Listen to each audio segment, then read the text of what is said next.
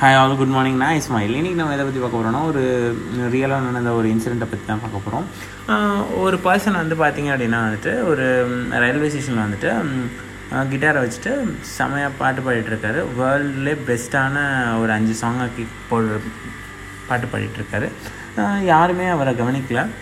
ஒரு சில பேர் கவனித்தாலும் அவருக்கு அவர்கிட்ட வந்துட்டு ரெண்டு ரூபா மூணு ரூபான்னு காசை போட்டுட்ருக்காங்க இன்னும் கொஞ்சம் வாசிக்கிறாரு. மொத்தம் வந்து ஆறு சாங் கிட்டத்தட்ட அவர் வந்து வாசித்து முடிக்கிறாரு. பாட்டு பாடி முடிக்கிறாரு. ஸோ பாட்டு பாடி முடிக்கிற போது எத்தனை பேர் கவனிச்சாங்க அப்படின்னு பார்த்தீங்கன்னா ஒரு சொற்பமான ஒரு மூணு நாலு பேரோ ஒரு அஞ்சாறு பேரோ தான் கவனிச்சாங்க. அதில் ரெண்டு மூணு பேர் தான் காசு போட்டாங்க.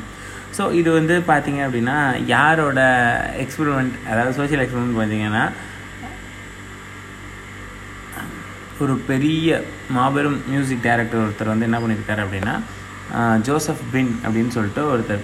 ஸோ அவர் என்ன பண்ணியிருக்காரு அப்படின்னா நம்ம ஒரு சோஷியல் எக்ஸ்பிளைன் பண்ணி பார்ப்போம் அப்படின்னு சொல்லிட்டு. அவர் எப்போ அதுக்கு முன்னாடி ஒரு வாரத்துக்கு முன்னாடி தான் ஒரு பெரிய ஆர்கெஸ்ட்ராவில் வந்துட்டு சம் பாட்டு பாடியிருக்காரு. பாட்டு பாடி அவர் கிட்டாரோட விலை மட்டுமே ஏழு கோடி ரூபா ஸோ இந்த அளவுக்கு செமையாக சம்பாதிச்சவர் வந்துட்டு இந்த ரோட்டில் நின்று பாடும்போது ஒருத்தன் கூட கவனிக்கல. மிஞ்சி போனால் ஒரு பத்து ரூபாய் அஞ்சு ரூபாய் தான் காசு விழுந்துச்சு அப்படின்றத சொல்கிறாங்க ஸோ இந்த இதுலேருந்து இந்த இன்சிடென்ட்லேருந்து என்ன தெரிய வருது? இந்த சோஷியல் எக்ஸ்பிளைன் எதுக்காக அப்படின்னு பார்த்தீங்கன்னா நம்ம வர்த்தை நம்ம வர்த்துக்கு இருக்குல்ல நம்ம வர்த் நம்ம வர்த்து எங்கே எப்போ இதாகுமோ அங்கே தான் போய் காட்டணும். நம்ம வந்துட்டு செம்ம திறமையாக இருப்போம். அது வந்து நம்ம வீட்டிலே வச்சுக்கிட்டா அந்த திறமை வந்து வெளியே காட்ட முடியும் எந்த கம்பெனியில் போய் நம்ம அந்த திறமையை காட்டணுமோ அங்கே காட்டணும்.